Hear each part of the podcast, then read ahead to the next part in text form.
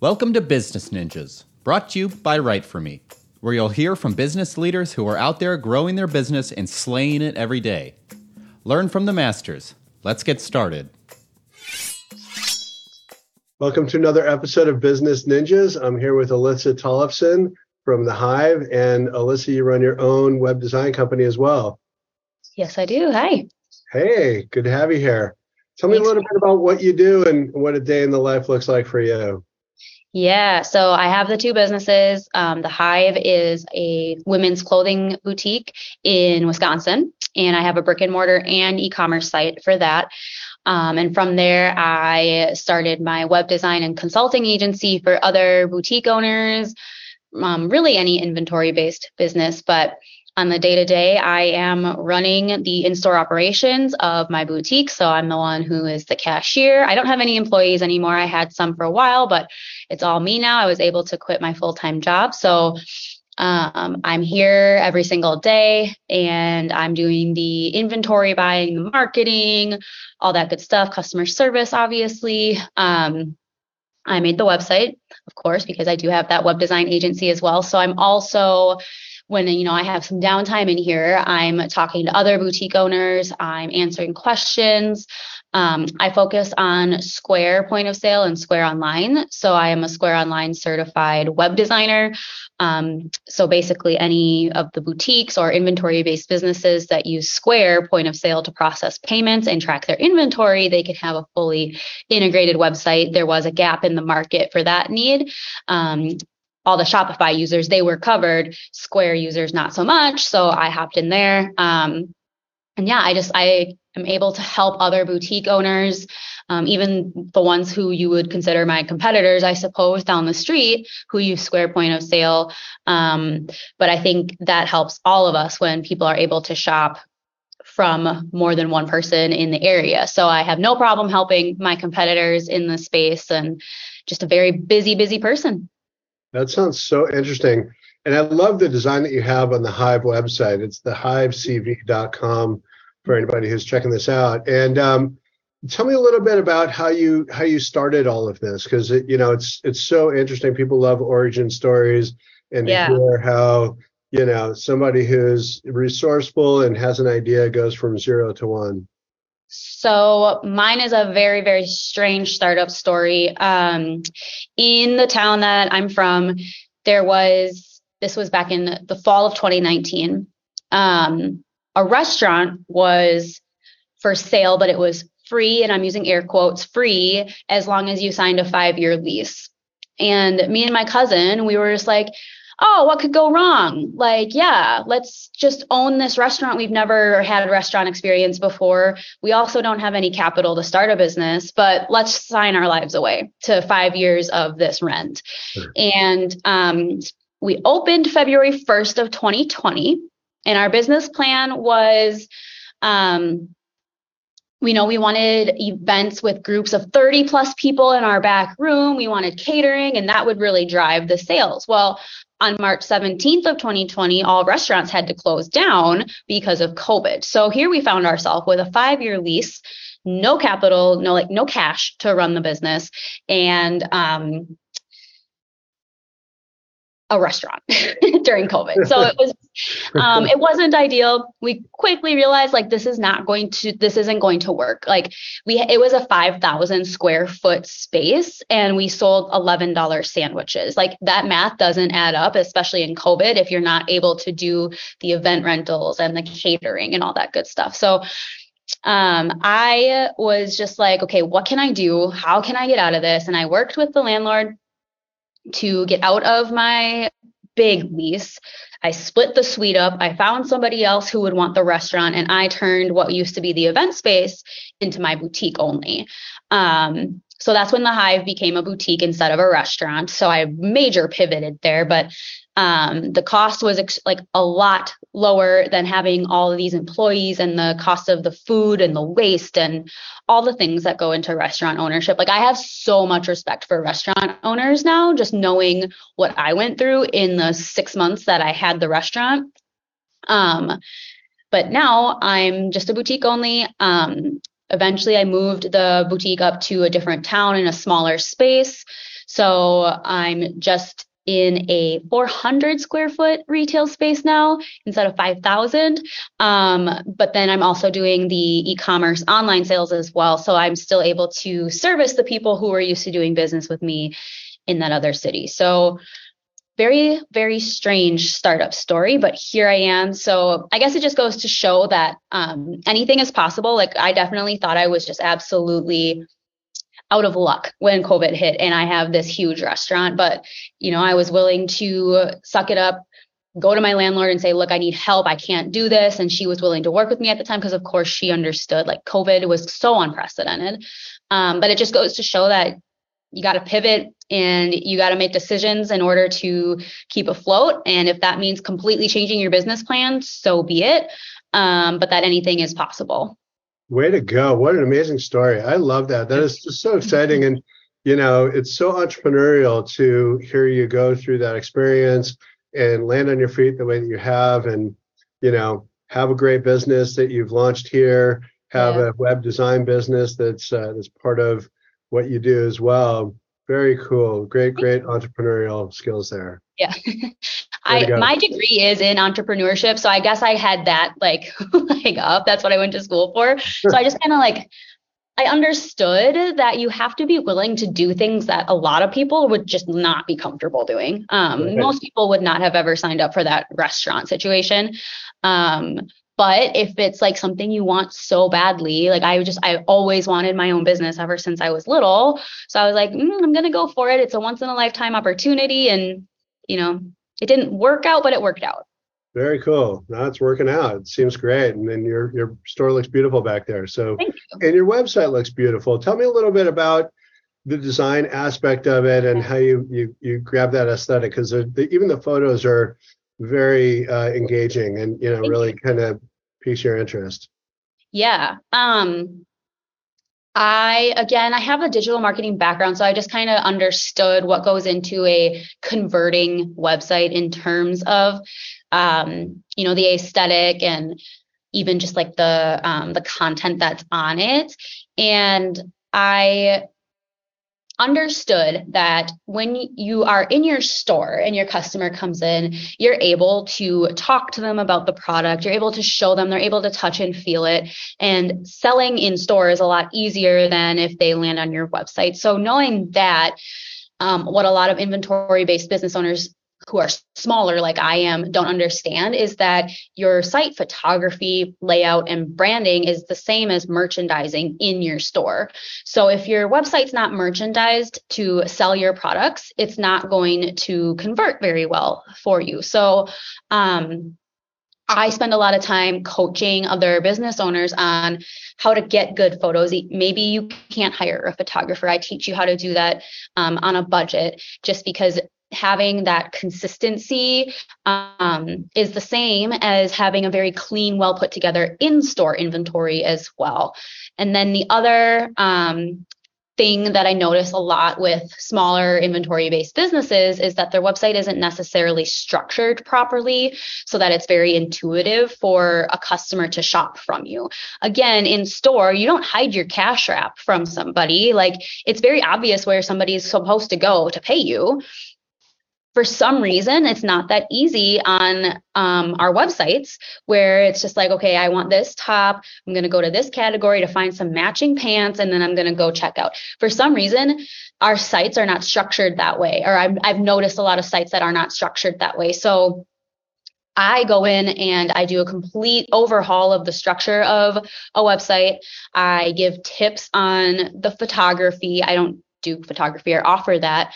Um, and then I also give a lot of tips on content writing, like your product descriptions. Again, how is how are you supposed to sell your product if you're not standing right in front of them to talk to them about the product? It's all in your product descriptions. Um, I also lightly go over, you know, a content strategy for um, inventory based owners. And one, as a retailer, we have a lot of real estate on our website with every single product to implement SEO in there. Every single product description is real estate to be doing SEO. Every single um, title of an item is real estate to be doing SEO. Um, that a lot of other companies, if you're service based, you don't have that many pages on your website like a serv- or a retail based business does. Um, also i always always highly recommend even if you're a boutique or you know you sell products to have a blog corresponding with it um, as i'm sure you completely understand this but you as a small business owner have an expertise that Amazon and Target don't have for your niche, right? Like the reason people shop for me is because I have an extremely curated collection of items that they are going to love. Like they can come in and they know that they're going to love every single top here. They don't have to go through pages and pages on Amazon to find one that has good reviews or anything like that. So when I go to do my content strategy, I'm able to write about the quality of my products, how to style them, all this stuff. And that shows up in search engine results. It gives me something to email my customers. It gives me something to share on social media. Um, so it's just very, for me, obvious that you should have a blog if you're a product based business, but it's not for somebody who, you know, hasn't been in that space. So I also just teach people how to put a good blog post together, how to implement some SEO if you're an inventory based business. Um, and yeah it i feel like it just it helps their conversion rates get up to that 2% hopefully um, and then i teach them how to implement a content strategy that will reach their goals so it's all you know, people sometimes think that a content strategy doesn't apply to a product based business, and that's just simply not true. You just got to think a little bit harder about, you know, what your niche market is, what your client needs to hear from you in order to become a trusted um, source for them. I love all that. You're speaking my language big time with with all that too. So yeah. Very, very cool. Um, tell me a little bit about Square's website platform. I, I, I know a little bit about it, but I'd love to hear kind of like the insider view of yeah websites on their platform. Yeah. Um, so Square acquired Weebly a while ago. Um, and now it's a fully integrated online platform with Square point of sale. So if I sell an item in store, it automatically gets removed from my inventory online, which is obviously very important because you don't want somebody to be able to go purchase that same exact item and now you're like explaining to somebody what happened to their money. Um, so that's the biggest thing. The I don't know where and I, okay, Shopify and Square are both very great point of sale systems. They're both very great website systems, but there's kind of this Shopify or die rhetoric. And a lot of web designers will say, you know, you can't design on anything except for Shopify if you're a product based business, blah, blah, blah. And I just, I disagree with that in the like, think of how much money and time it costs to switch your point of sale system out when you could just be using Square Online as your website platform. And if you are not a web designer, of course, you don't know what to do to make your website beautiful, conversion rate optimized, all that good stuff.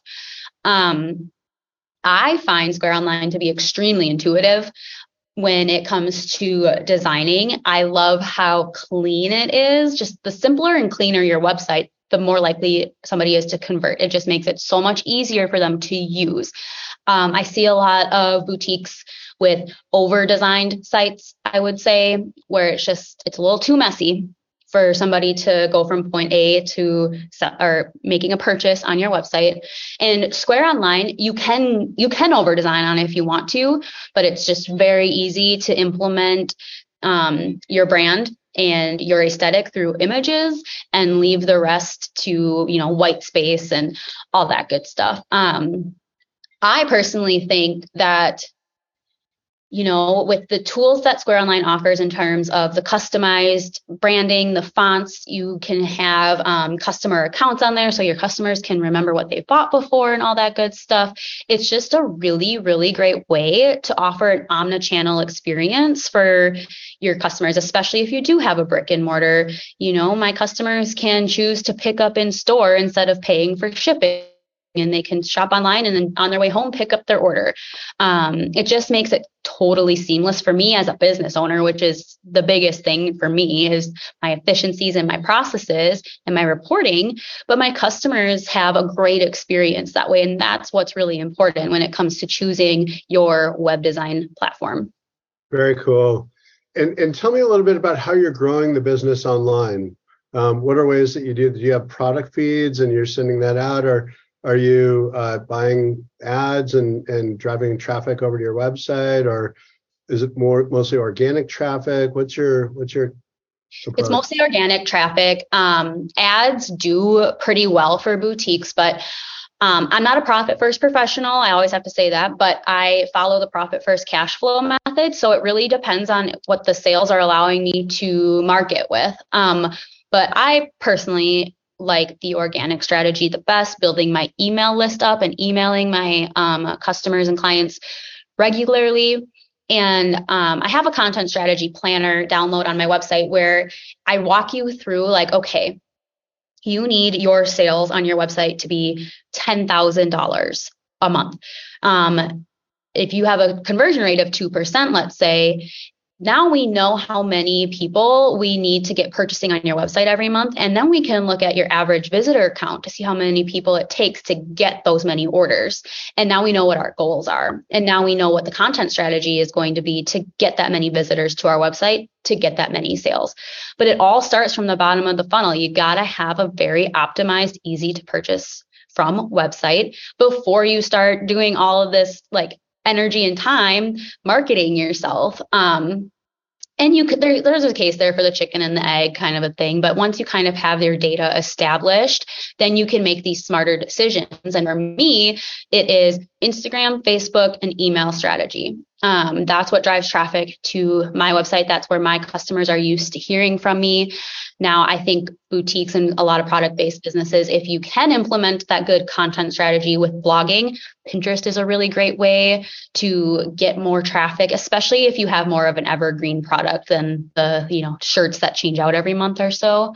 Um, but yeah, organic is great. And then I always recommend like nailing that down before spending money on ads because usually what I hear from the folks in the ad space for boutiques and stuff like that, you know, your ad spend is $5,000 a month um, in order to even like get the traffic to see the results, the return on ad spend.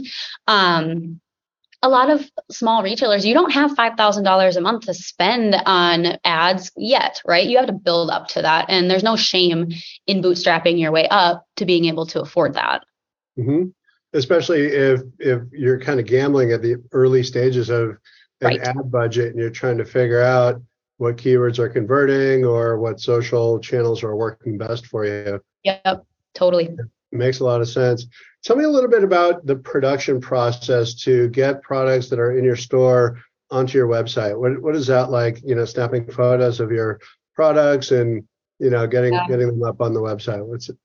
Yeah. So again, um, first things first is you have to choose products that you know your niche is going like they have to have it in their closet. Um, you can't just buy things that you like and you think would look good in your collection or anything like it has to be very strategically bought. Again takes a little bit to learn that. But once you kind of learn that then um, what I do is every single week I sit down and I look at the cost of goods sold from the week before. And that becomes my budget for buying for this week. So then I go spend whatever last week's cost of goods sold was on new inventory. Um, I lean into my best sellers too. So for a while I was selling tops, jeans, shorts, sweaters, home decor, all like so much stuff. And um by far tops sell the best for me. So now I sell tops, period. Right. I don't, yeah, because I know I'm going to make money on it. I know I'm going to turn that inventory. I mean, yes, I do have like some candles and essential oils here and there for gifty items, but I focus on tops. And if you look at the homepage of the hivecv.com and you scroll down, what do you see? Different categories of the tops that I carry. And again, that took time for me to learn that's what I coach people on is how to do that kind of stuff. But um, I spend my money on the cost of goods sold that I from last week. The inventory comes in. I sort it by style and color. I snap pictures on this door that you can see behind me. If you're if you were on the Zoom, you'd be able to see I have this door. It has a screw on it, and that's where I take my pictures from. It's got natural light, the background is white, but it creates this really nice, consistent background for all of my tops that come in. Um, I edit them on my phone in Lightroom app. So very, very like me doing everything, but I've just gotten the process down to such a, I know how to do it that it doesn't take me very long anymore. Um, and then I upload them into my point of sale and turn them on online and that's it. Love it. Love it. And, and I love the fact that you mentioned processes and efficiencies and where you can gain those efficiencies as it becomes extra time for you to do other things to grow your business and you're not bogged down by these details. So process is, is key to scaling a business like that. For sure. Mm-hmm. Yeah. Well, this has been so exciting talking with you, Alyssa. Thank you so much. I really appreciate it. Tell people who are listening here how they can find you. Yeah. So the easiest way to find me is to follow me on Instagram. It's at Alyssa Tollefson. And then my website is alyssaTollefson.com because you can find the Hive stuff from there too. Wonderful. Well, you are a business ninja. Thank you so much, Alyssa. Yes, thank you. Hey, are you a business ninja? Want to be interviewed like this? Give us a shout. Go to www.writeforme.io, W R I T E F O R M E.io, and schedule a time to meet with us, and we'll make it happen. Keep slaying it, y'all.